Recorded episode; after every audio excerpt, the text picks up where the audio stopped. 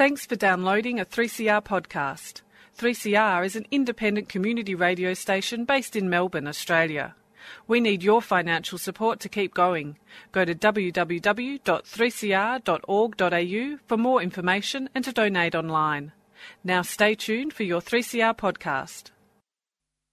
And a very warm welcome back to Solidarity Breakfast. A left response to the major developments in capitalism. What they trade in is not wheat. They trade in famine. A little dose of revolutionary optimism. I think it's really important to sort of express solidarity globally. It really is a deal by corporations for corporations. The Union forever defending our rights. Down with the black leg. If you think the ABC's left wing, don't listen to this program. Solidarity Breakfast, 7:30 to 9 a.m. Saturdays, 3CR 8:55 a.m. streaming and 3CR digital, podcast or audio on demand. And of course, the website solidaritybreakfast.org.au. Solidarity forever. And good morning, it's Annie. I'm here all on my lonesome today because uh, young Kim Doyle and her uh, illustrious family are all down at Port Arlington for the National Celtic F- Festival. You may not know this, but uh, Kim is a dab hand at the cello.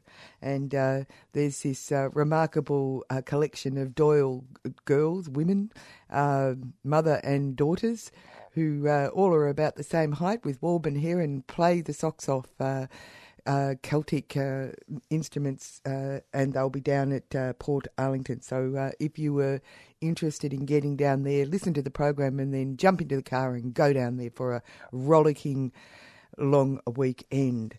But uh, today at Solidarity Breakfast, we've got quite a few interesting things to, to dabble in. The first is uh, we're going to go back to the ACTU Congress. As if you were listening to Stick Together, there was a little bit of information about the ACTU Congress that happened uh, last week.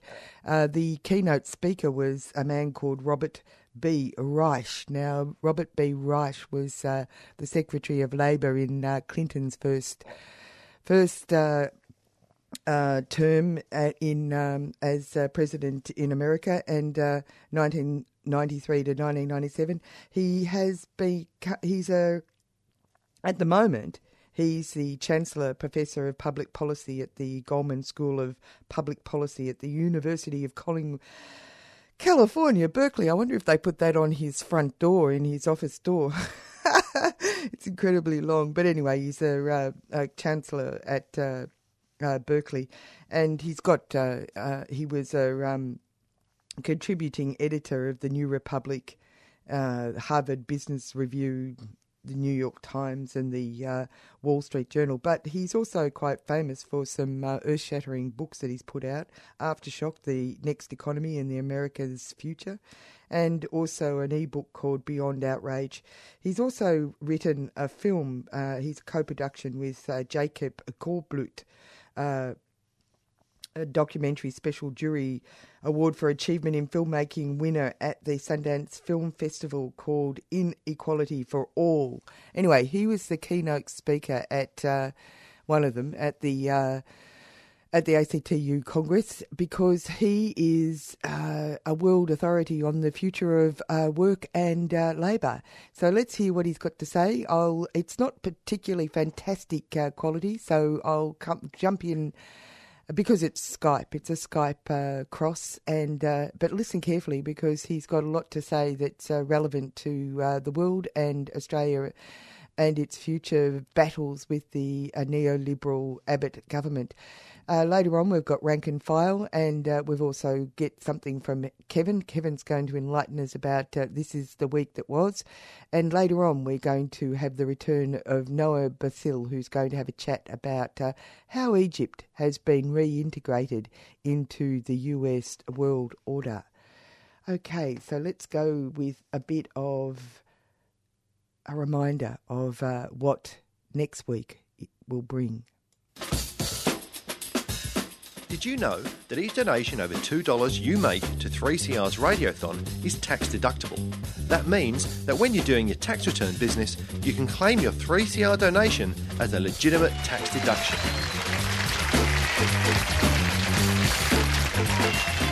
To make a pledge to this year's Radiothon, call the station on 9419 8377. Yeah, that's right. Make your donations now. And thank you very much for those people who already have.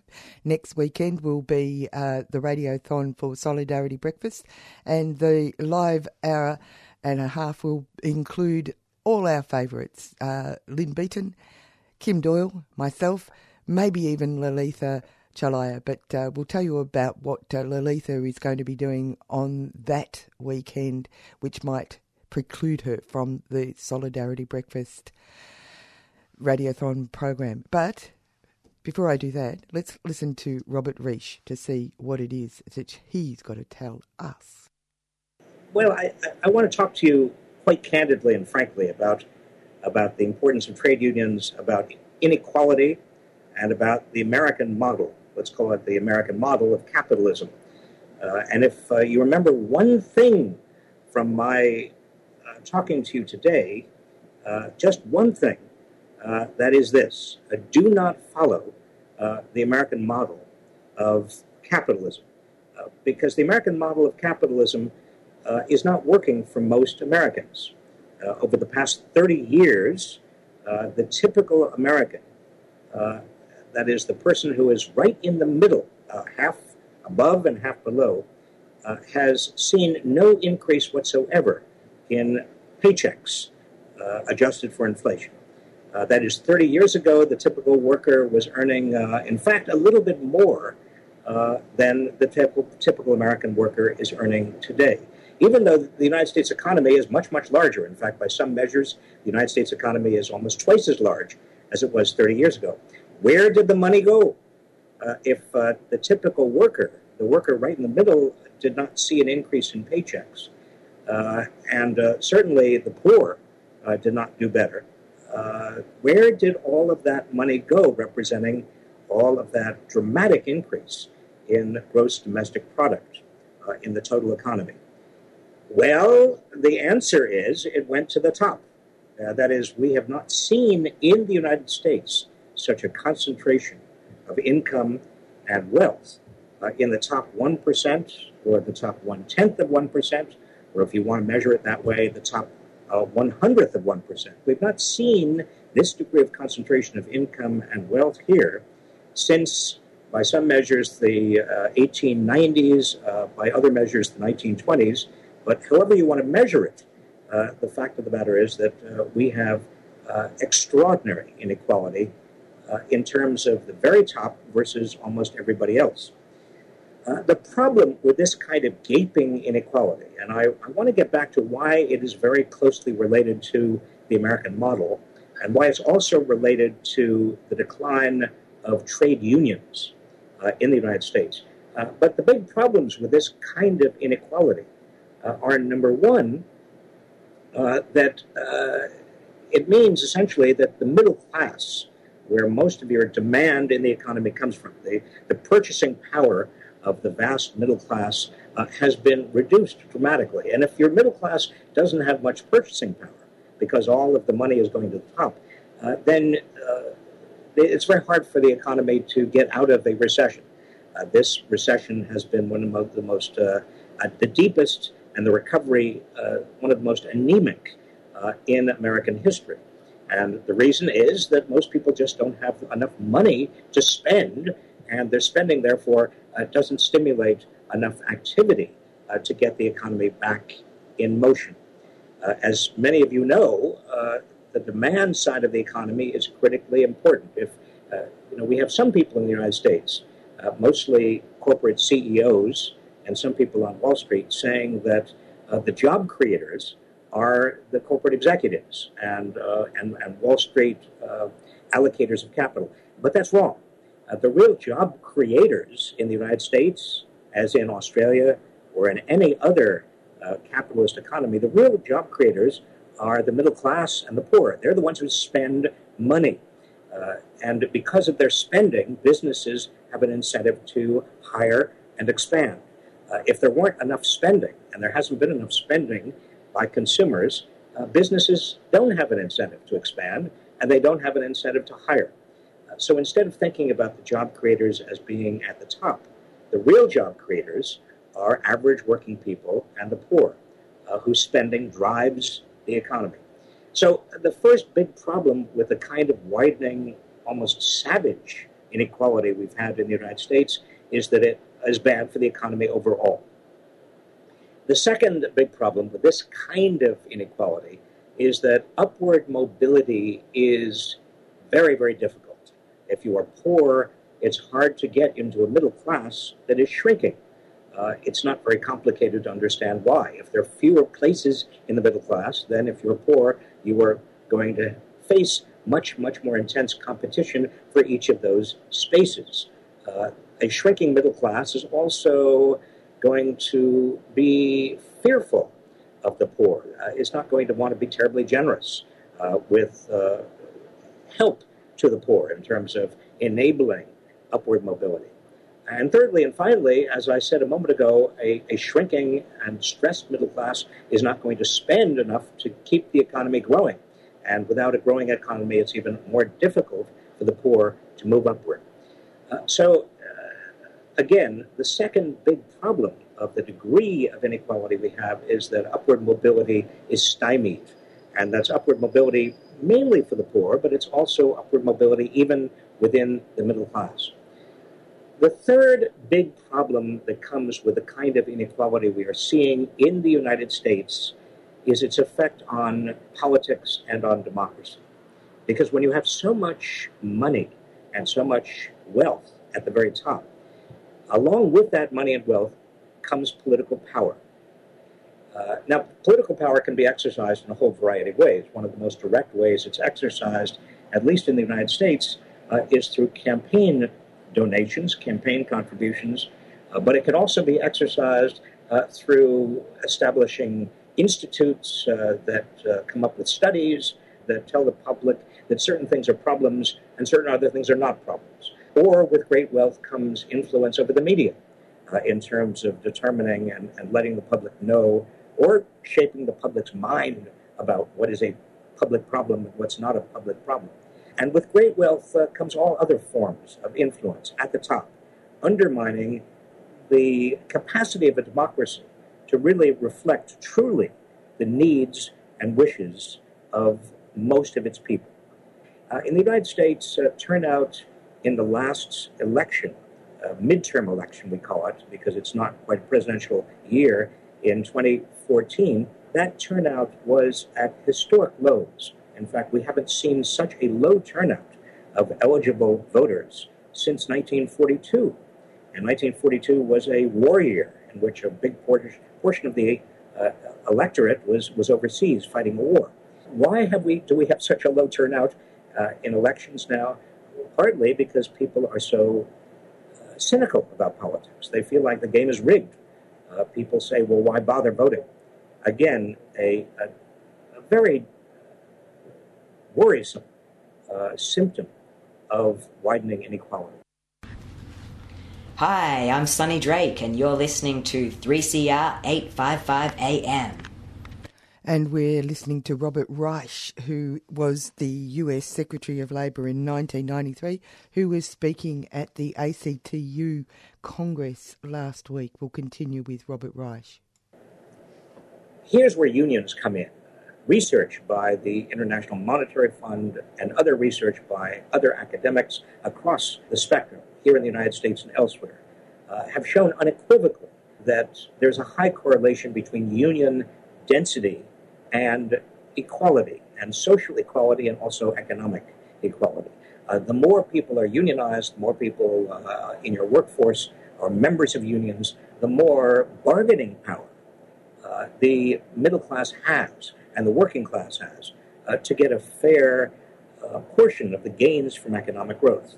When unionization declines, the bargaining power of the middle class and the working class also declines. In fact, in the United States, uh, we had in 1955 over 35% of our workers as members of unions.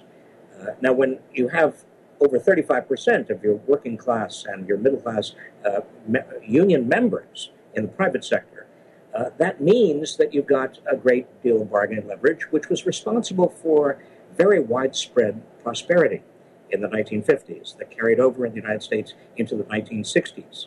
Unions uh, really led the way with regard to that prosperity. And when you have 35% unionization, the 65% who are not unionized uh, are working for employers who understand that if they didn't follow the same uh, wages and working conditions that were agreed to uh, in the unionized sector, they would become unionized next. Uh, and so that those unionized bargains uh, become the prevailing wages and prevailing working conditions for your entire economy, which is what was the case in the United States in the 1950s, 1960s, and even early 1970s.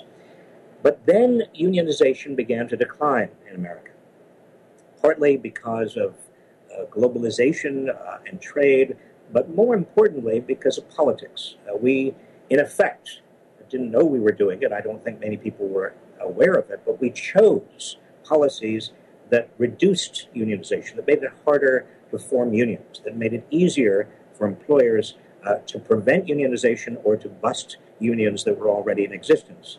To the point where now, in the United States, if you look at the entire private sector of the economy, uh, exclude the government sector, but everything that is non government, you find that uh, it's no longer 35% of, of the workforce unionized. It's now down to fewer than 7% unionized. And when you get down to that small a number, that small a percentage of uh, your workforce unionized, uh, the the unions and your middle class and working class simply don't have the bargaining power, uh, the bargaining leverage uh, to get a, a fair share of the gains from economic growth. Uh, and as a result, what happens? Uh, those gains go to the top, which is exactly what's happened, as I suggested to you, over the past 30 years. Uh, the middle class starts shrinking. In the United States, as unionization declined, uh, beginning in the late 1970s, early 1980s, uh, really with the uh, presidency of Ronald Reagan, uh, you find that the middle class also starts shrinking. The middle class's portion of, of economic gains begins to shrink, uh, directly correlated with the shrinkage of your unionized segment of the workforce. Uh, the other thing that unions do, uh, besides uh, giving the middle class and the working class the bargaining leverage they need to claim a fair share of the gains from economic growth, uh, is that unions represent politically the ideals and needs of average working people. That's why in the United States, unions were so instrumental in getting uh, minimum wage legislation, in getting Social Security, the 40 hour work week with time and a half for overtime, workers' compensation, legislation for worker safety, and uh, Medicare. All the things that we now take for granted in the United States as basic parts of a workplace contract were actually instigated, supported, and driven politically uh, by the union movement. And now that unions have shriveled in the United States down to fewer than 7% of the private sector, we see the results. Uh, we don't have that kind of political force representing the middle class and working class. The most powerful political forces are the moneyed interests, the big moneyed interests, uh, and they, what do they want? Well, they don't want to increase the minimum wage, uh, and they've refused in Congress to increase the minimum wage. Uh, your minimum wage in Australia is, uh, as I recall, about $15 an hour. Ours is, uh, is about $8 an hour. Uh, our minimum wage is actually 25% below, uh, adjusted for inflation, 25% below what it was uh, in 1968. Uh, so you can see that even with regard to the minimum wage, or, or take unemployment insurance, right now in the United States, only about 25%, only about a quarter of workers who have lost their jobs are eligible to collect unemployment insurance. Uh, that's way down from what it was before. Uh, in the United States, uh, far fewer workers get pensions than uh, got them before when unions were, were stronger. Um, there is no such thing in the United States as paid sick leave or paid family and medical leave. There are no minimum number of vacation days. In fact, many workers in the United States get no vacation days at all. their paid vacation days, they have got to uh, take vacation days away from their own, uh, in effect, their own paychecks. Uh, so, by contrast, in Australia, you have, because you have strong unions, much stronger than unions in the United States, uh, you have uh, not only maintained, but uh, you have maintained in the face of very fierce political resistance many of these workplace protections, and you have and you've grown them. paid holidays, better employment conditions, a universal superannuation system, Social Security, Medicare, better job security, healthier and safer workplaces, all because of the strength of unions in Australia. When I was Secretary of Labor in the 1990s, uh, there were many, many times when I had to rely on the unions we had. Again, not as strong as they were in the 1960s or 70s, but still stronger than they are right now. Uh, I had to rely on the unions and the strength of unions to get uh, stronger worker safety laws, uh, to strengthen uh, pension protections, and also to raise the minimum wage, even just a little bit. Without that kind of union backing, it was impossible to get the political forces aligned in back of what the working class and what average working people and middle class in the United States actually needed. Hi, this is Liz Stringer, and you're listening to the Mighty 3CR on 855 AM and digital radio, 3cr.org.au. And you're on Solidarity Breakfast with Annie, and we're uh, listening to Robert Reich, who uh, spoke at the ACTU uh, Congress last week. He was the former US Secretary of Labor in 1993 in the first Clinton administration. He's also a best selling author and uh, has recently been um, involved in making a film called Inequality for All, which, all, which uh, won um, a special jury prize at uh, the Sundance uh, Film Festival in 2013. We'll just listen to the last of what Robert has to say. So, again, just to summarize, the American model of capitalism is one in which uh, you have basically very, very few worker protections inequality is very, very wide. Uh, unions are very weak. Uh, there's a great deal of what's called labor market flexibility. Now, please, whenever you hear the term labor market flexibility, watch your wallets. Uh, because a lot of economists, uh, many of whom are paid by big business and by Wall Street, by the financial sector, uh, they uh, think that labor market flexibility is wonderful for the economy. But what they mean by labor flexibility uh, is uh, the ability of, of companies to hire and fire at will, uh, to have no unions to contend with, uh, to have no uh, job uh, restrictions or no nothing to protect workers. That's what that's what you that's what labor market flexibility means. a true flexible labor, labor market would enable workers to move easily from job to job, maintaining their wages, maintaining their income, uh, with the kind of safety nets that are required to give people the courage to change and the ability to change. Uh, and that's something that is a, a true, uh, I think, goal. That is labor market flexibility in its best sense, but it is not the way that term labor market flexibility is often used. Uh, here in the United States, uh, what we have is not so much a, an unemployment crisis although uh, unemployment levels are still quite high. Uh, not as high as they were at the depths of the Great Recession in 2008 and 2009, but they're still relatively high. But the biggest problem we have in the United States is that even though jobs are coming back, wages are not coming back. Uh, wage levels are still quite low. Uh, and the reason wages are not coming back in part is because, as I said before, uh, the middle class and the working class don't have the bargaining leverage because, again, unions are very, very weak. Another aspect of what has happened in the United States is that the, the model of full employment, uh, the model of somebody working for an employer uh, full time, with a full time wage, with a pension, that model has disappeared. What we have instead are people who are working but they are very often working part time or they're working for a number of employers.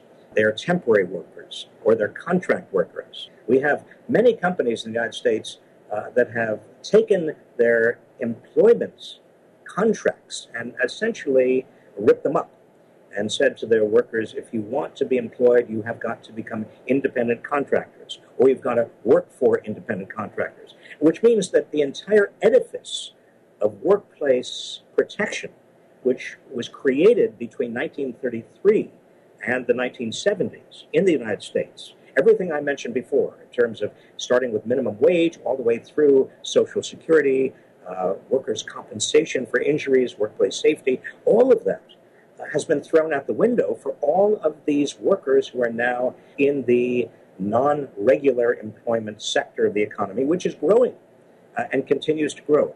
Uh, right now, about 20% of the American workforce is temporary workers, part time workers, independent contract workers, and free agents of various forms and sorts. Uh, but that is growing rapidly. Uh, in a few years, it will be up to 30%. My prediction is that in 10 years, it will be a majority of you know, American workers. Again, wages are being set in kind of a spot auction market uh, who have no workplace protections, who have no benefits uh, in terms of health benefits or anything else, uh, and who are uh, essentially uh, insecure because they can be fired at any time. Uh, Two thirds of American workers are living paycheck to paycheck.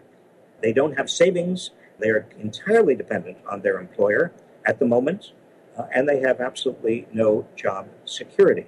I want to stress to you that this all is a function of the American capitalist model, which uh, favors uh, the owners of capital, favors big companies, big businesses, and Wall Street and the financial sector, but disfavors average working people, particularly hourly workers uh, and the poor. What we see in the United States, uh, particularly over the last 10 years, is that the portion of the economy going to corporate profits is at record highs. The portion of the economy going to wages is at record lows. And so, uh, in terms of the age old contest between capital and labor, uh, capital is winning dramatically. How can you avoid the American model of capitalism? Well, let me suggest some ways. Uh, be on the lookout uh, for legislation that begins privatizing the public sector. Legislation that, for example, requires people to uh, absorb more and more of the costs of healthcare in terms of individual families paying it uh, rather than having a public healthcare sector. Uh, be on the lookout for legislation that imposes on families more and more the cost of education, uh, including university education. Uh, be on the lookout for any attempt to weaken social safety nets, including uh, healthcare and education. And also keep your eyes peeled for that phrase that I used before labor market flexibility, used to mean basically the abrogation uh, of worker rights, of job security, uh, of any kind of safety nets that average working people desperately need in terms of maintaining their peace of mind, uh, maintaining their family incomes. Uh, beware of any attempt to reduce the minimum wage or to fight against increases in the minimum wage. I mean, your, your minimum wage ideally ought to be half the median wage. Uh, that's what it used to be in the United States. Uh, that's what a civilized society uh, should have.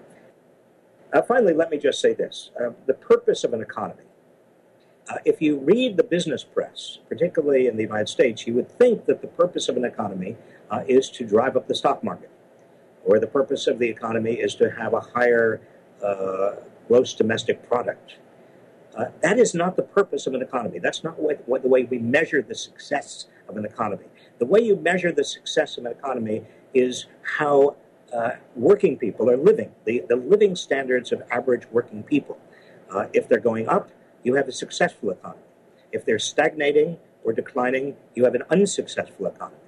Uh, and I would say that uh, the way you should uh, talk about uh, the Australian economy in terms of its relative success or its relative failure is what's happening to the median wage.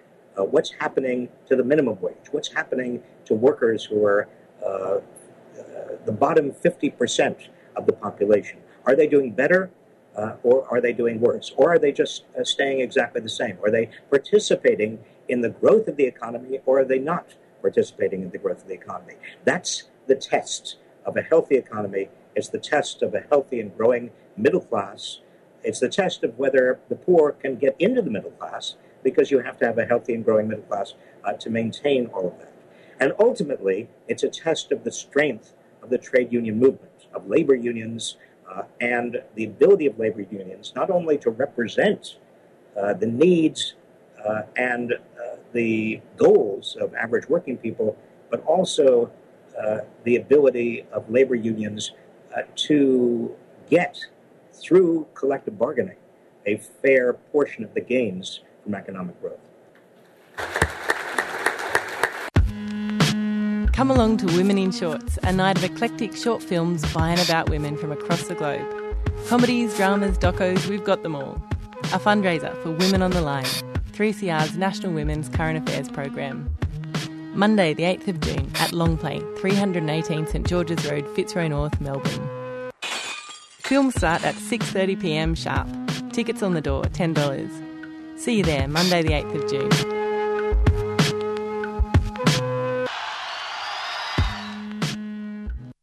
And welcome back to another edition of Rank and File Radio on Community Radio, 3CR 855 AM. And today we're going to take a look at the ACTU Congress. And in the studio, Chris White is here to view the Congress. Listeners may recall that in the previous week, uh, Chris gave reports every morning on the breakfast program. And welcome to the program, Chris. Good, thanks very much, uh, Marcus. I think the uh, positive aspects of the ACTU Congress is the uh, excitement and good spirit of uh, 1,100 delegates from different industries, different unions, different occupations coming together and definitely expressing uh, solidarity uh, with each other. And I think this is important because unions have three main aspects uh, industry sector or occupational unions have their own campaigns, and for example, nearly every union reported on their campaign. So I'll just mention, for example, Commonwealth Public Servants that people may not be particularly interested in, but it's extremely difficult, as you can imagine, working in the government with the Abbott government as the employer, cutting thousands of jobs, taking away, not offering any wage increases, but taking away existing allowances and gains and insulting uh, the union. That's uh, Minister uh, Abetz. So you can imagine how difficult it is and how ruthless they are. Well, the CPSU, the union, is now having uh, stoppages coming up in 17 uh, different areas, the main ones being the tax office. Uh, Department of Immigration, Border Protection, Department of Human Services. So they're actually taking rolling four hour stoppages. And all the rest of the unions, we have to work out how can we give solidarity with these Commonwealth public servants. Um, so unions have uh, particular sectors, particular industries. Unions are very good. The second aspect is having community campaigns, and unions are now uh, very good with uh, particular uh, political uh, campaigning. Uh, but thirdly, unions are working class institutions, and we have to work out how we can have unions taking more of a class attitude. And the ACTU is a big organisation uh, able to contact initially members, one and a half million members, but getting up to uh, 10 million members in campaigning. So part of the argument is how do we develop a class, a working class aspect amongst the unions? How can we take up the challenges of implementing the policies, implementing the resolutions, uniting unions more closely in a working class so that not only do we vote Abbott out, not only do unions and the working class have the power to reverse all the cuts and all the incredible anti working class politics of the Abbott government, but to convince the next parliament and the next uh, government, might be Bill Shorten Prime Minister, convince them to actually pass stronger laws guaranteeing workers' rights, such as the right to strike, and delivering all the particular policies. So the ACTU spent three days and a lot of debates uh, beforehand uh, developing across the board policies that will benefit all workers. This is in a number of areas workers' rights, uh, campaigning to increase minimum wages, uh, defeat the attack on penalty rates, develop policies for more secure work. For example, there's a good policy up now to regulate labour hire companies to force them to give permanent work. So, but that goes across for all workers. Same thing with universal health care. Again, ACTU's been strong and unions against fees for doctors, and we have to then push the next government to have better funding for hospitals, medical services. Same thing with education. The education unions campaign strongly for more money for education, but across the working class, other unions also have to support. Same thing with the um, pushback against the government on higher education. Public services should really be owned by everybody, not just opposing privatisation, but really going uh, back to having some more government uh, control of public services, because otherwise we won't be able to implement policies. Uh, secure retirement uh, policies. And in terms of the big questions of the economy, taxation, let's force the multinational companies to pay their proper taxes. Let's have a financial transactions tax so we can fund the policies. So, in fact, the ACTU, and you could go onto their uh, onto their website and have a look at the policies when they come through, adopted a charter we can fight against. But not only that, they argued, and apparently there's quite a lot of argument behind the scenes. They've raised more money. Uh, it's only an extra $2 per member, a $2 campaign levy, but they will be campaigning now from now on for three years. Now, this was significant because many in the unions criticised the ACTU at the end of the Successful Your Rights at Work campaign because they dropped the campaign. In 2007, we defeated the Howard government, but then we dropped all our campaigning. Well, now the unions are saying if and when Labor government, Bill Shorten, gets back in, then the campaign has to continue on all of these issues. And not only that, they've got a $13 million campaign fund. So across the board, the ACTU is going to be employing more union organisers in each marginal electorate. Uh, there's going to be over uh, 22 new uh, people to campaign, having conversations, firstly with existing union members, those that are not involved in uh, politics, to get them involved, and then to get those union members to go out and say to the rest of the community, we really do have to uh, campaign to get rid of this uh, Abbott government. So that was quite uh, significant that um, those. Uh, you know that that was endorsed, and it will be a campaigning. So we'll really have to see, and I encourage listeners to get involved in your unions, have a look at the policies, and get involved in across the board class politics. Otherwise, the big corporations, the one percent that rule us, will again dominate. Dominate even when we have a Labor government, which is quite often happens. Very difficult to summarise all of the policies that impact across working class families, but uh, for example, there's going to be a, a, a push uh, to make sure that women who are subject to domestic violence have some paid leave. There was, of course, major attacks on the Abbott government in their disgraceful double dipping accusations against uh, working women who take uh, maternity leave. And again, the ACTU, it's, it's always been the fact that we were going to have the basic government scheme, very basic, and the ACTU wants to push that up from 18 weeks leave to 26 weeks leave. And then, as well, to complement that with your enterprise bargaining, you're able to have uh, more uh, benefits for paid parental leave. Uh, and so that's going to be, uh, uh, you know, that's going to be pushed. Um, it's very important to have strong laws with regard to the right to strike, and this program has been arguing this for some time. Uh, there was a fair bit of debate behind the scenes, but eventually resolved uh, that the basic position should be that the current penalties, and there are many of them, against workers and unions taking in industrial action should be repealed. that you start from the basis that no worker taking industrial action should be subject to any coercion or fines. This policy's ACTU also extended to repealing the prohibition on solidarity strikes, uh, to allow industry collective bargaining strikes.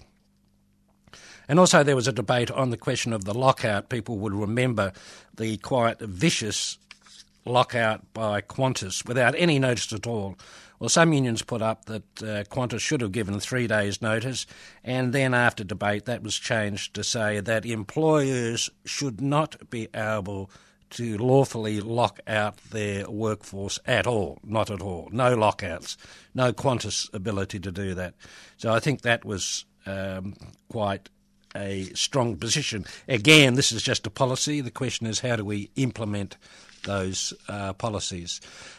Um, there are very strong policies developed to uh, make sure that uh, women are able to take more active leadership in unions across the board, demanding a 50 50 uh, argument for women participating in unions. Already strong participation of women in unions, but uh, even stronger. Listeners to 3CR would be aware of the multinationals developing with particularly Obama in America, but throughout the Pacific region, what is called the Trans Pacific Partnership.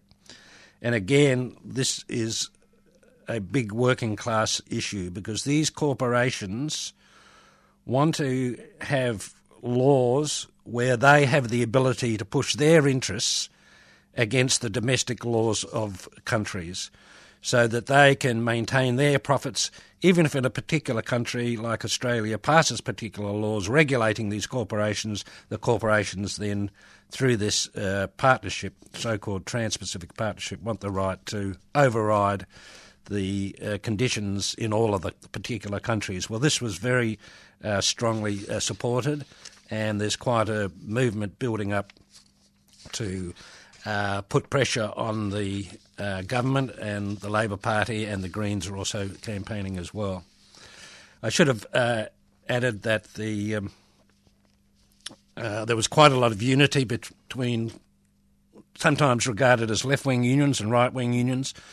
Uh, for example, uh, construction workers in Western Australia, and again covered by Marcus on this program, had hundreds of construction workers on a rally protesting against cutbacks to apprenticeships and to wages and conditions. Now, these hundreds of workers have been picked out by the Building Commission to be fined, and this is just to threaten construction workers and all workers that they shouldn't even have the right to protest. Now, again, the unions are very strong on this, and both the uh, Dave Noonan from the CFMEU and Scott McDine, Secretary of the Australian Workers Union, argued strongly that really in a Labor government we should have a police force and a watchdog that goes after the employers, that goes after their exploitative practices, that makes sure that employers who have negligently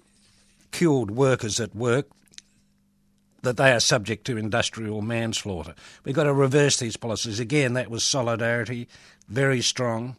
Again, the difficulty is how do we get ordinary workers in other unions to support, for example, the construction workers?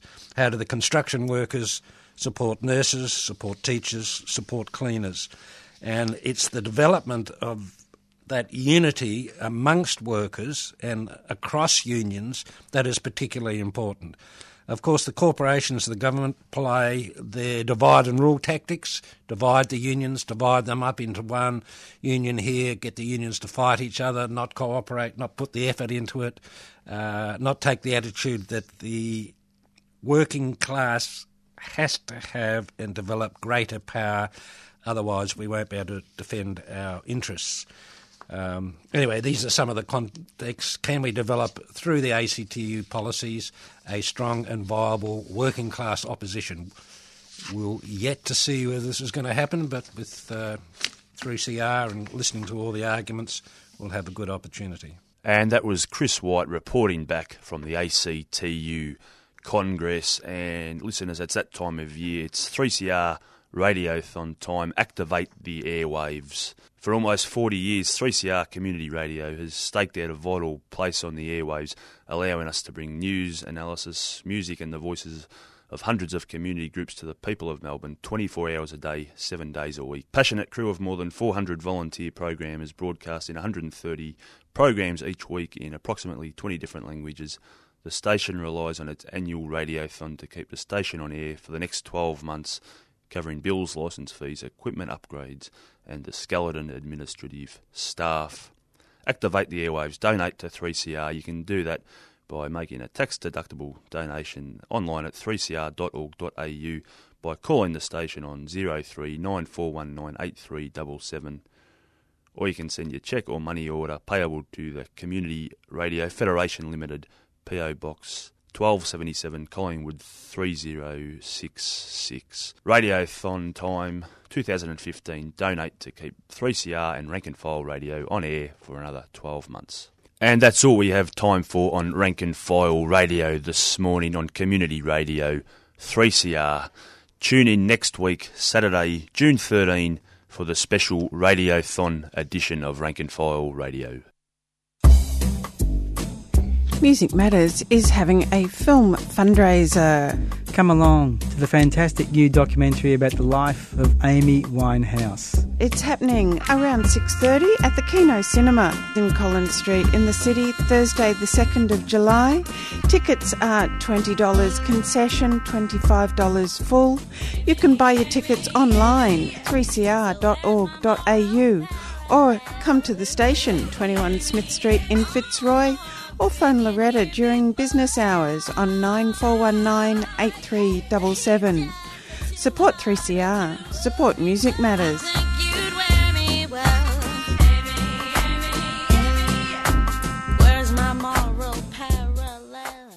Uh, wonderful singer Amy Winehouse. Such a pity that she uh, shut her eyes so early and so young. You're on Solidarity Breakfast with Annie on uh, 3CR, and uh, uh, this is the time where I tell you a few things, give you the heads up on some things that you might want to go and involve yourself in.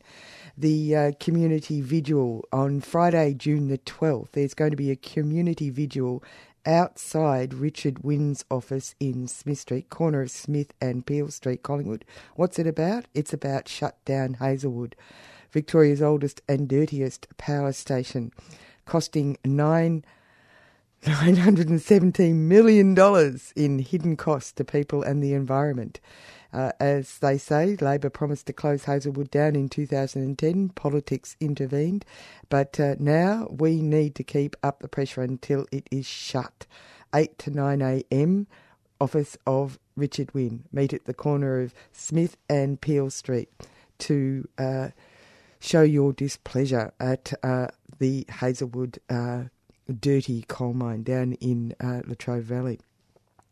There's um, going to be on uh, the same uh, day, same night actually, 6:30 p.m. on uh, June the 12th, public meeting, an evening with Cornel West. Now, Cornel West is a African American philosopher, academic, activist, author, public intellectual, and prominent member of the Democratic Socialists of America. And uh, when uh, Sister Zaya from uh, Hip Sister Hop did an interview with Cornel West. I was panelly, and I'll tell you, the cool was everywhere. It was the coolest place in the whole of Melbourne when that interview was being done. I think Cornel West is the epitome of groovy, African American philosopher, worth going to listen to. He's going to be in conversation, I believe, with uh, uh, um, Gary Foley. There you go, 6.30 p.m. Bookings... Uh,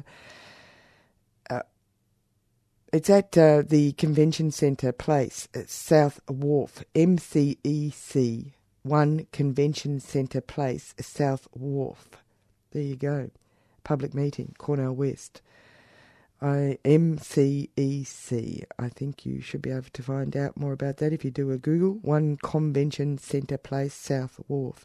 Now, the reason for why Lali, uh, Lalitha Chelliah may not be here on uh, the uh, Solidarity Breakfast Radiothon next June, uh, June the 13th, next Saturday, is because she's part of uh, the speakers sequence for the forum book launch and film preview, Women of Steel, uh, which is going to be on down at the Electrical Trades Union, 200 Arden Street, North Melbourne.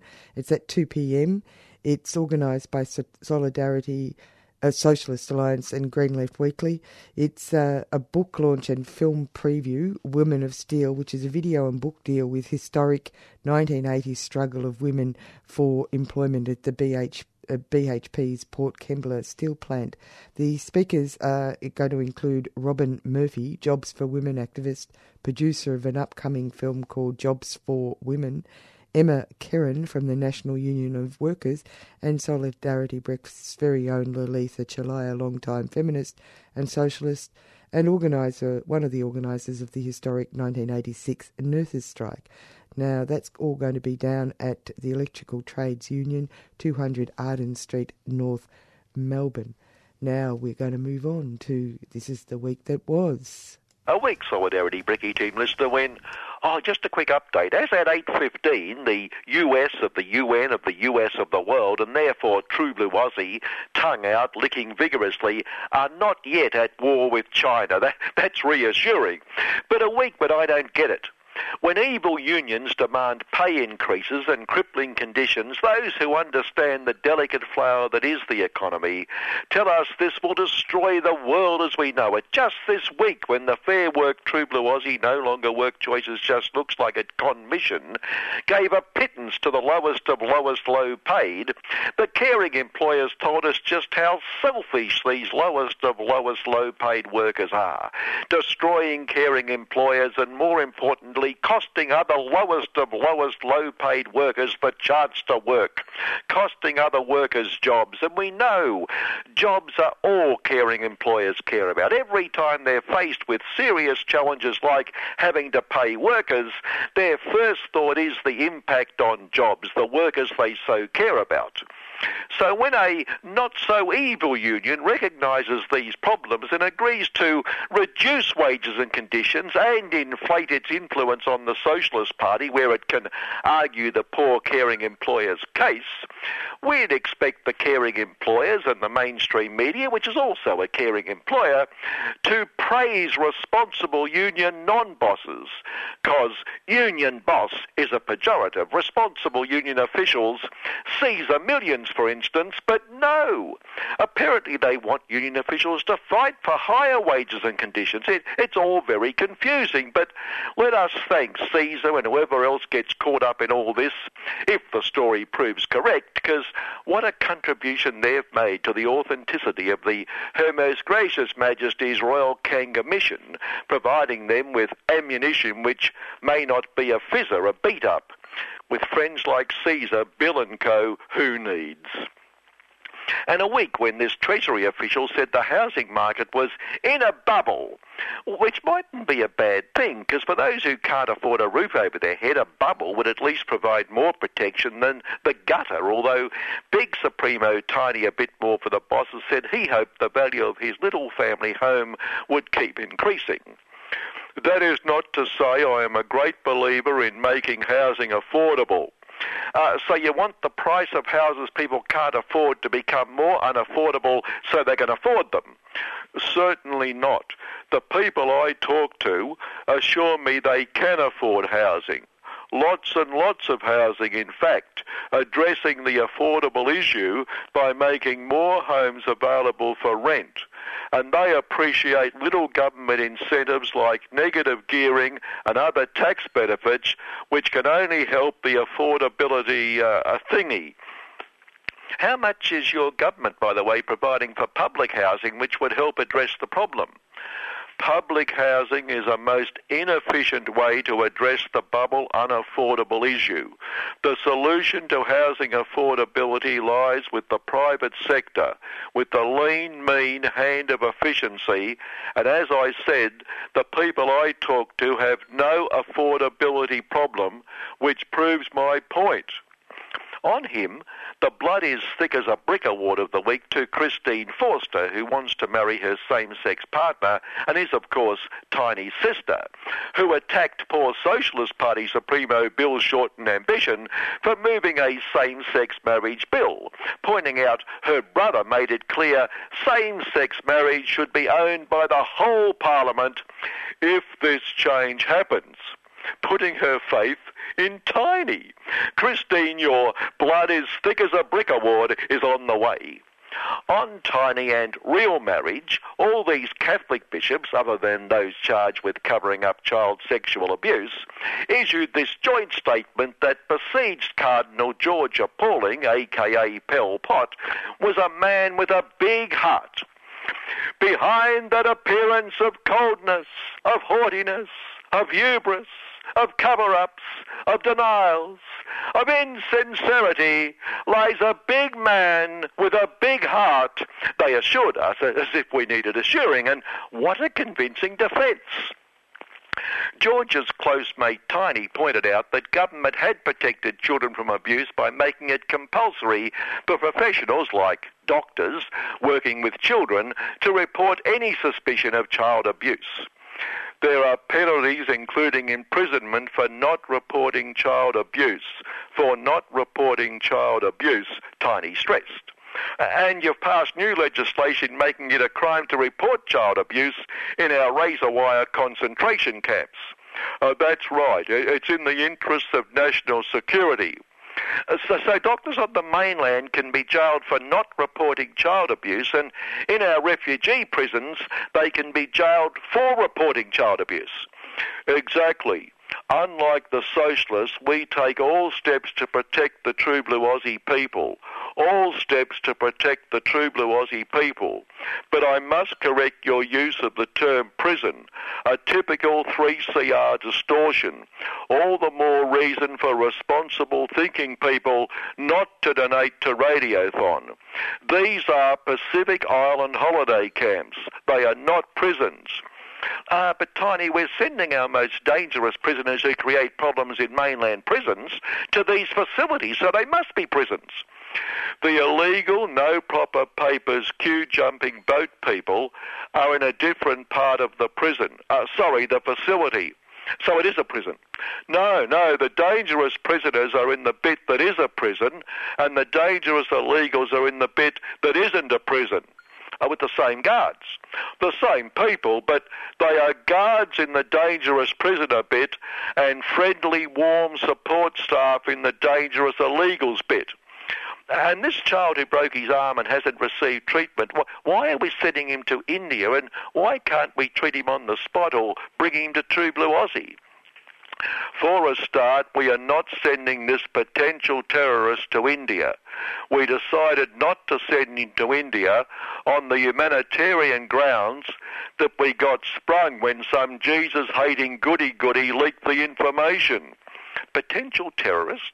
We are protecting true blue Aussie people, protecting true blue Aussie borders. We can only imagine the damage, the threat this young terrorist could cause attacking people with a plaster cast. In his commendable self-appointed social role as protector of the great values we should share and denouncer of the dangerous values we must eschew, Lord Rupert of Wapping, through his Wapping sin and presumably his Sydney tabloids, has rightfully and properly attacked this New South Wales Greens MP, who sounds like he's almost as big a threat to our security as that young potential terrorist running riot with his plaster cast. If he ever gets to be treated so he can get a plaster cast, and let's hope he doesn't. But Jeremy Buckingham's this dangerous Greens name, and how's this for a list of anti-social, anti-true blue Aussie threats, earning him the title buffoon from Lord Rupert? He called Carringbush president and ubiquitous Melbourne social guru Eddie McGuire, you poor I'm rich, a continued buffhead, Eddie, for Eddie's little comments attacking Adam Goodes' Indigenous dance in the Indigenous round. He sucked on an e-cigarette in Parliament to highlight loopholes in tobacco legislation. He copped a libel writ from a hayseed and sheepshit party MP, a former MP, for anti-coal seam gas comments. He publicly criticised Zion over its treatment of Palestinian children. He, he's obviously out of control. Other than which bit of that litany of sin would we disagree with? But, but if Lord Rupert declares him a buffoon, he must be. Wonder if the Hayseed and Shipshit Party ex-MP is X because of the coal seam gas backlash. And how dare this international get-together claim True Blue Aussie is taking a free ride on climate change, sponging on the rest of the world. For goodness sake, we're the biggest per capita contributor in the whole world, and, and both the caring business class government and the Socialist Party would-be government are determined to reduce our emissions by a whole 5% of what they were in 1880 or something like that. The, rest of the world is so bloody arrogant. It, it's not easy cutting emissions while increasing your use of beautiful coal and beautiful oil and beautiful gas, but we're trying. The bad, bad, bad joke of the week award, well, to me, those, Oh, sorry, a coppers in Montana who pulled over a bloke or, or guy for driving erratically and discovered he was transporting five beehives inside his car with bees everywhere. And the obvious week that was line, you got it. They said he had been caught in a sting operation. Well, I warned you. I said it was bad, bad, bad. Speaking of sting and arrogance, drug cheaters they call him Alberto Contador won the Giro d'Italia riding a specially converted syringe on wheels, reinforcing our confidence in the once fine sport of cycling. And finally, a first for the week that was, but so important an you we had no choice. The first time we've ended with celebrity news. And this week, our poor little rich girl spare her a thought award as we head toward Radiothon, also needing money. I fell upon an old quote from our celebrity news staple, our dear little Paris apart from her big feet. Next to the standard pouting picky with those come hither eyes alluring us, everything bad that can happen to a person has happened to me. Yeah, like inheriting so much wealth, you never have to do a real day's work in your life. Good morning. That's right. This is Brother West from the American Empire trying to keep alive the legacy of John Coltrane, Curtis Mayfield, Nina Simone, and I am so glad you are listening to 3CR because 3CR is a force for good.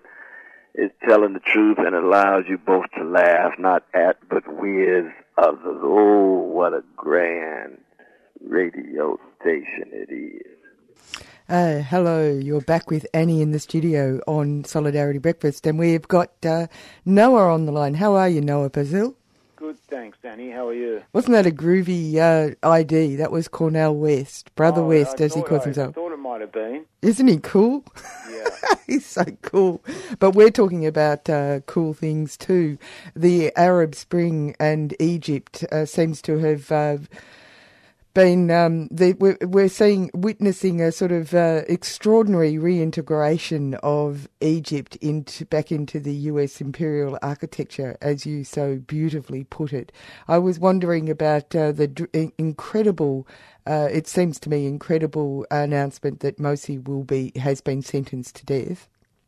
I mean, it is incredible. Um, it's, I mean, it's not unexpected given the um, the sort of approach that this particular government has taken. I mean, they've used the Muslim Brotherhood, who I, you know, I, I personally have a lot of criticism for for the way they handled themselves in power, and also I don't see them as really uh, re- representing a uh, counter uh, movement in Egyptian or society, really. And I must say that uh, as a woman, I find them absolutely freakish. Yeah, well, I mean, you know, as as a number of people have pointed out, and certainly I I would agree with, the Muslim Brotherhood uh, and the Tea Party in the U.S. or right wing conservatives have a great deal in common.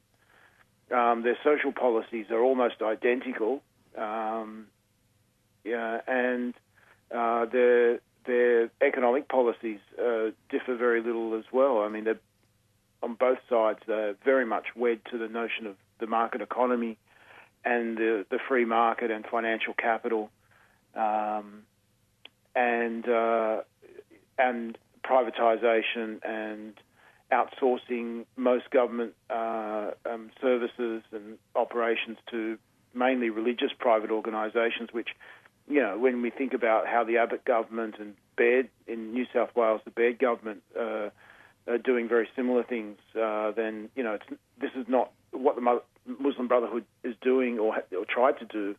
Um, is not unique in any means. It's very much following a pattern that we've seen in Christian countries as well. Um, However, so, they they weren't the uh, flavour of the U.S. administration quite clearly.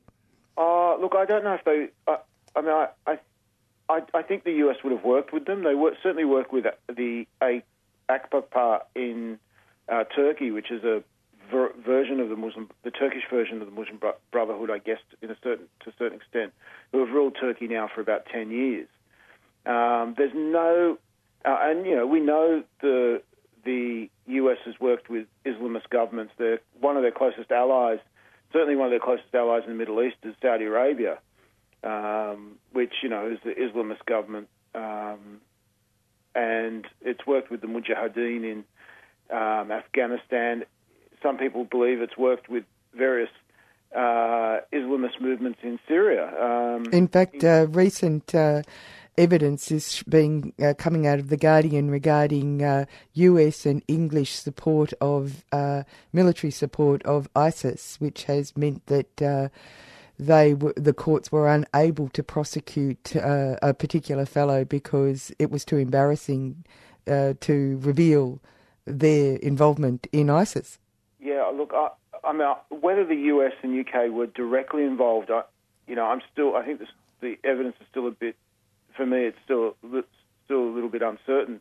But certainly, Saudi Arabia um, has been heavily involved in supporting ISIS. And if Saudi Arabia has been doing that, then it's sort of the US by proxy, in my view, anyway, because the Saudis are the major uh, sort of uh, uh, thrust of US imperialism in, in that part of the world, as we're seeing in Yemen now. And we saw in Bahrain when it was the Saudi tanks that went in to crush the pro democracy protesters back in 2011 uh, to safeguard the uh, U.S. base, uh, the U.S. Uh, naval base in Bahrain. So, um, yeah, there's no doubt that ISIS, at least in in some, I mean, there's a sense I think that uh, the the U.S. and its allies in the region have been playing both sides uh, to or have been using ISIS in, in a dual way. The first way was to try and topple Bashar Assad. Uh, when that seemed to fail, they then used it as a justification for further military intervention in that part of the world.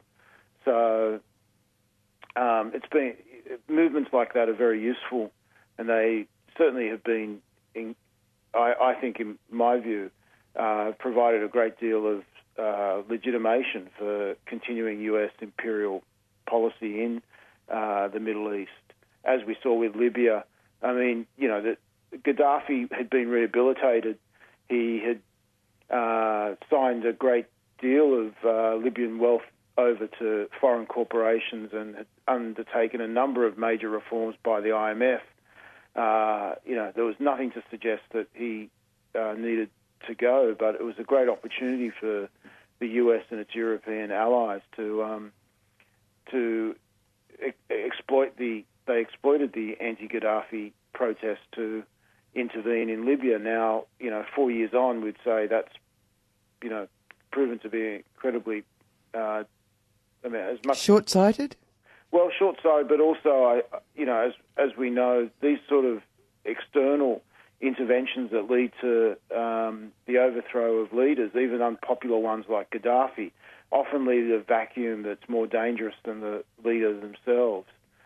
Some sort of organic process of change, you know, if, if possible, would have certainly delivered a much better result for the Libyan people. Yeah, yeah. Well, for the for the people, that's true. Uh, I mean, it, let's bring it back to uh, the thing about uh, Morsi being uh, given yeah. a death sentence uh, it actually ties up with uh, um, what you would consider to be uh, the notion of a stable uh, society uh, and even in inverted commas, uh, what a civilized society would prefer to be.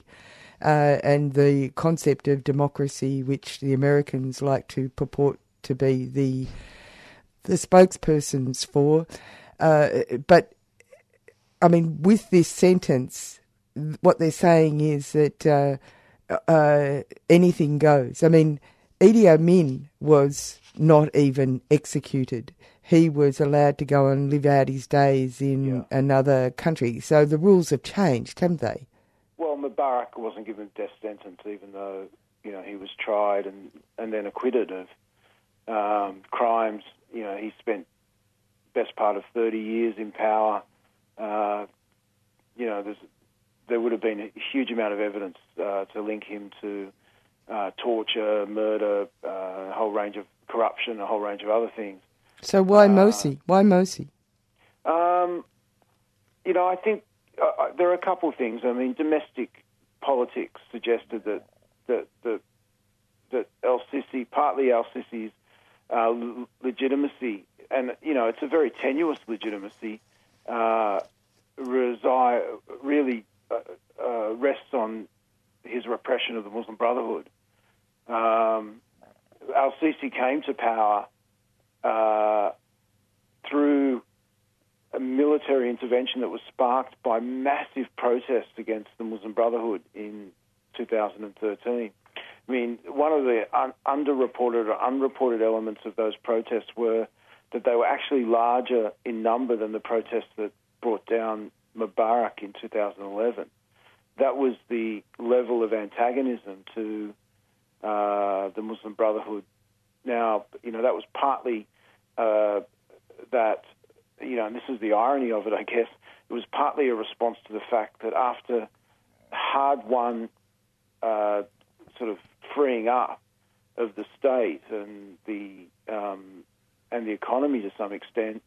Well, freeing up's the wrong word, but certainly some expectation that uh, after 30, 50 years of um, military rule, uh, that overthrowing Mubarak would lead to some, uh, you know, sort of greater democratic uh, Egypt was really challenged and under undermined by Morsi, and so this brought people out the streets in huge numbers in an attempt to try and rescue what they believe they had, had fairly won.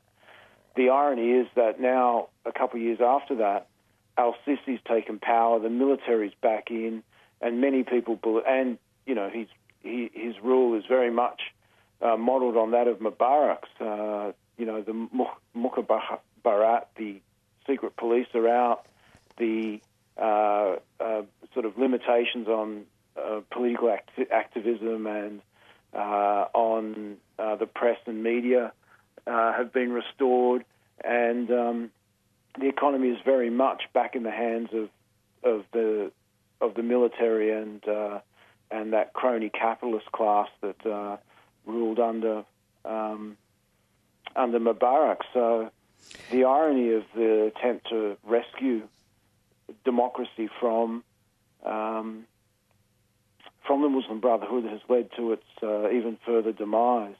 You're um, on. the uh, thing we've got to keep in mind is that you know this this is an ongoing struggle, and there is a lot of Egyptian activists and um, and opposition that continue to struggle against the uh, the military rule and the and, and the limitations on freedoms that have been imposed.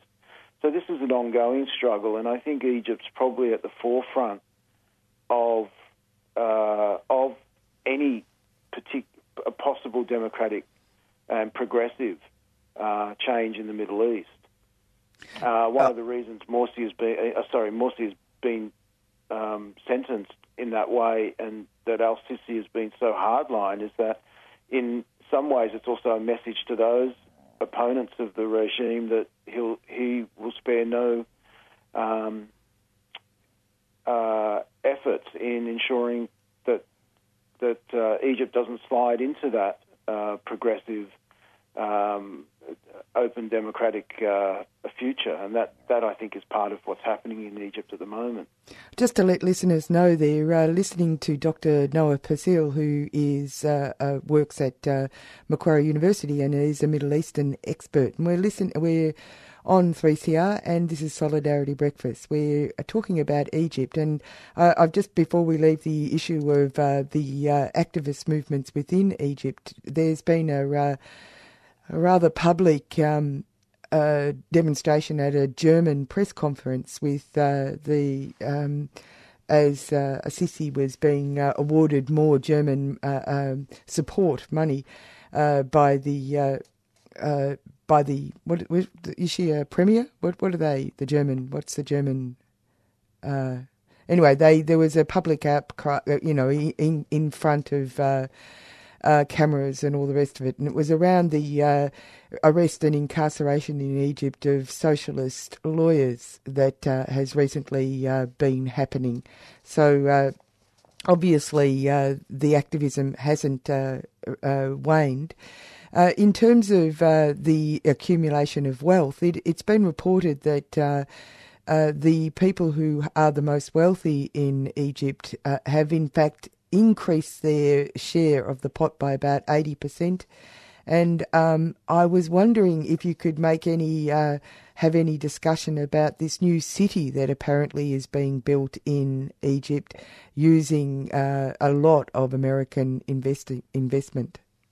Um, I don't know about that specific one, but I mean, new cities have been springing up around uh, the outskirts of Cairo for some time, and they're very much uh, um, based on the gate on the gated city model that that some that, that some U.S. cities have uh, had uh, in recent years, and also places in South America, I believe, have similar, um, and, and South Africa have similar um, um, sort of city setups where um, you know they're sort of they're protected from the rabble um, by uh, fences and and uh, security guards.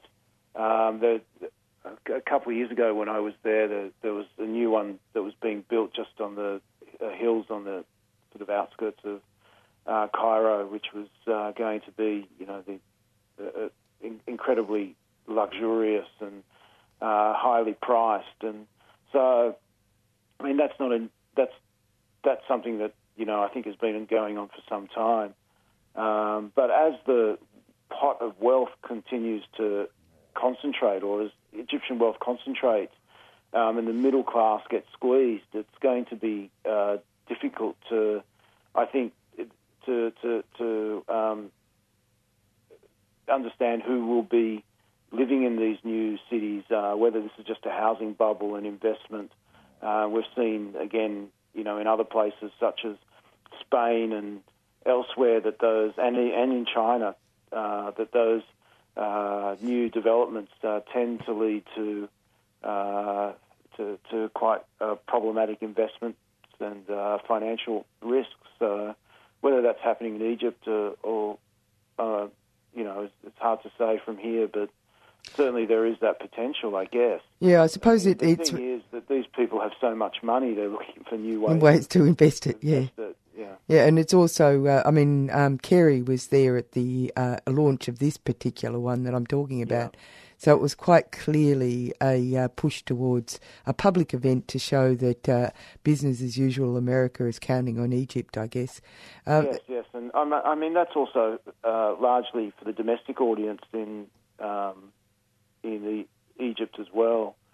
That uh, that the uncertainty of the last four years has now passed, and you know, inv- um, El-Sisi's got Egypt back on the straight and narrow. Um, uh, uh, uh seri- seriously, though, uh, with all the work and all the um, uh, demonstrations and all the rest of it, it, it, must be very disheartening for people in Egypt and, in a sense, uh, in other places to see the mechanism of people power being routed effectively. Would you would that be a fair statement? Oh, I think it's a very fair statement. There is a huge amount of um, uh, you know, the euphoria of 2011, 2012 certainly dissipated, and there's a there's, there's a real sense, I think, in many circles that uh, um, that what whatever was won has been lost now completely. Um, I mean, this is not just an Egyptian. I mean, the Middle East is probably one of the more extreme examples of the way that uh, um, that reactionary forces retake power. But I mean, we've seen it in uh, we're seeing it at the moment in Greece. I mean, Greece should have been a victory. Yes. Uh, you know, when Syriza came to power, it should have been a victory for uh, you know sort of people, social.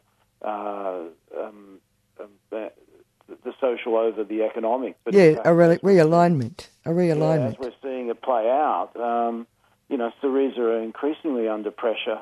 Uh, we've seen during the week uh, attempts by them to negotiate further uh, in a way that would be reconcile some of their interests with those of the uh, big financial institutions, but uh, they're increasingly finding it difficult and maybe impossible to actually uh, deliver on the promises that they made when they were uh, elected, and not not for want of trying. I don't think this is a party that has, as we've seen with so many others, betrayed their cause. No, I agree. Power. I think it's just the, the facing the realities of the global um, economy and the and the power of the ruling elite is an in, incredibly difficult thing. Yeah, I think so. Uh, it's um, like a, a, machine that gone amok. I mean, if we go back to the notion of the the uh, instability uh, that's been caused in uh, Syria and uh, Libya, like uh, it's like it's these things were made to happen, as it were, with apparently some goal. Now, humans have, uh, generally speaking, consider that uh, there should be some uh, goal for uh, any action, some yeah. reason for doing it. Uh, and it, in, it's increasingly looking like that a, a, very small group of people or a, a, an economic order which doesn't matter, doesn't care if there's chaos as long as money is being made. I mean, I think that that's. I mean, there's certainly that element to it, but I think the more dangerous element is the fact that there is a large proportion of people who mean well, who actually buy into the logic and the propaganda and the ideology around which that ruling elite um, um, uh, sort of shape uh, or argue their, their policies. I mean, Libya was very much about, you know, the, the sorry, Libya and the support for intervention in Libya came mainly from liberals. That's right. Um, Crazy. People who believe that the intervention would lead to a better outcome. Um, you know, these aren't people who, many of the people who supported it weren't thinking about, uh, you know, military arms sales and uh, you know, the privatisation of um, of Libyan um, resources or oil. Uh, they weren't thinking about the the uh, uh, expansion of U.S. global hegemony. They were thinking about what was best for the for the Libyan people, and you know that in in some sense it's the it's the overall logic and the, the coherence of the of the um, the message that uh, is more dangerous, I think, than the the, the interests, or, or, in the way that it's aligned with the interests of the ruling elite. But it's that sort of sense that we live in a time where uh, war equals peace and justice is is really, um, I think, it, it, for me, is one of the the, the really um, difficult things to comprehend, or at least to to um, to try and unwind.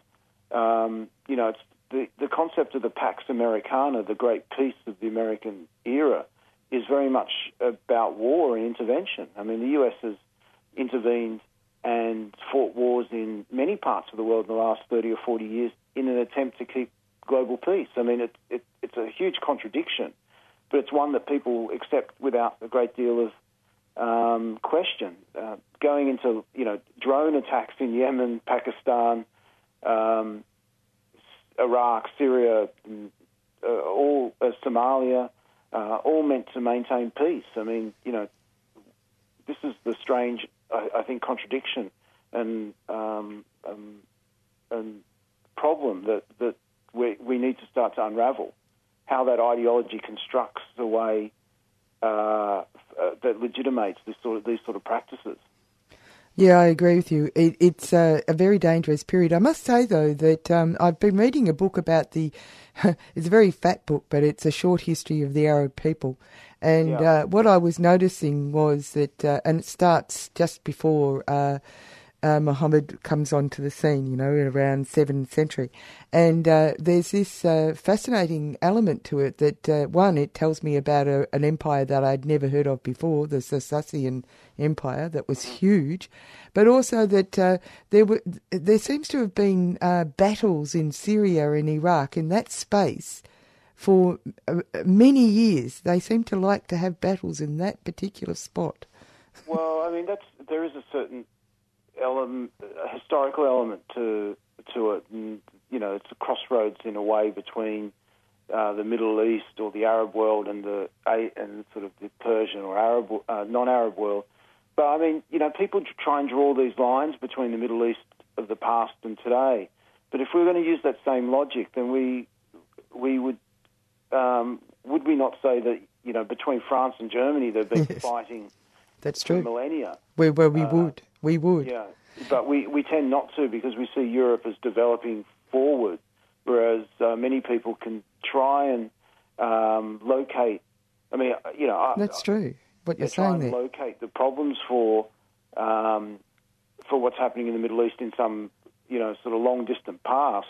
I mean, a number of people who have said that ISIS is um, a remake of you know events 1400 years ago when when right. the Arabs you know emerged out of Saudi Arabia and tried to create the caliphate has been astounding. I mean, you know, we would not use the same sort of logic to describe uh, you know Western expansionism or imperialism or Well, they never talk about the Austro-Hungarian Empire. no. no, no. so, I mean, you know, this is the thing that, in in a way, the the analysis of the Middle East doesn't have a historical uh, element to it. It's just rooted in this sense that everything in that part of the world repeats itself ad ad, infin- ad infinitum, Which is not true. which is not true, of course. Mm. Uh, the reasons for why, I mean, you know, my argument would be that the reasons why we have some a, a group like the Islamic State is that the politics, the economics, and the culture of the region has been uh, entirely um, deformed by external and internal forces that have tried to uh, hold on to power illegitimately. Uh, we think about Saudi Arabia and the way that it has funded and financed uh, right-wing Islamist groups, uh, the way that uh, um, um, illegitimate governments in the region uh, use is- Islam and Islamic movements to to crush any any progressive forces. I mean, you you mentioned how Al Sisi is jailing socialist or, or um, progressive lawyers. I mean that that middle class and that sort of progressive element in the Middle East has been in, entirely, um, you know, sort of d- repressed and, and and almost destroyed in the last forty years uh, in the attempt of keeping the imperialist project intact in in the region. Yeah, dangerous stuff. We'll have to we'll have to leave it there, Noah. And uh, you're going to be. Uh, thank you very much for talking to You're us welcome. today. And next week you're going to uh, talk to us during Radiothon. Absolutely. Absolutely. I mean, we are very fortunate here. We are the remnants of a alternative media. Uh, many parts of the world they don't have that, and uh, we need to be committed to it and to ensure the uh, continuation of radio shows like Solidarity Radio and 3CR and others like it around the country. We'll talk to you next week. Thanks, Annie. Bye. Bye. And that was Noah, Bassil, Dr. Noah Bassil from uh, Macquarie University. We had uh, a speech by uh, Robert Reich today. We also had uh, Rank and File, and this is the week that was. This is Annie signing off. Coming up next is uh, Asia Pacific Currents, and we'll go out with Phil Ochs on Liberals. One of the shadiest of these is the Liberals.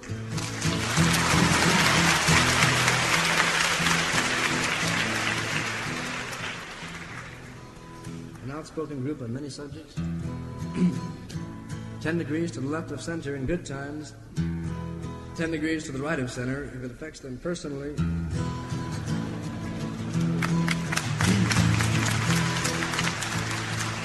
So here then is a lesson in safe logic. You've been listening to a 3CR podcast produced in the studios of independent community radio station 3CR in Melbourne, Australia. For more information, go to allthews.3cr.org.au.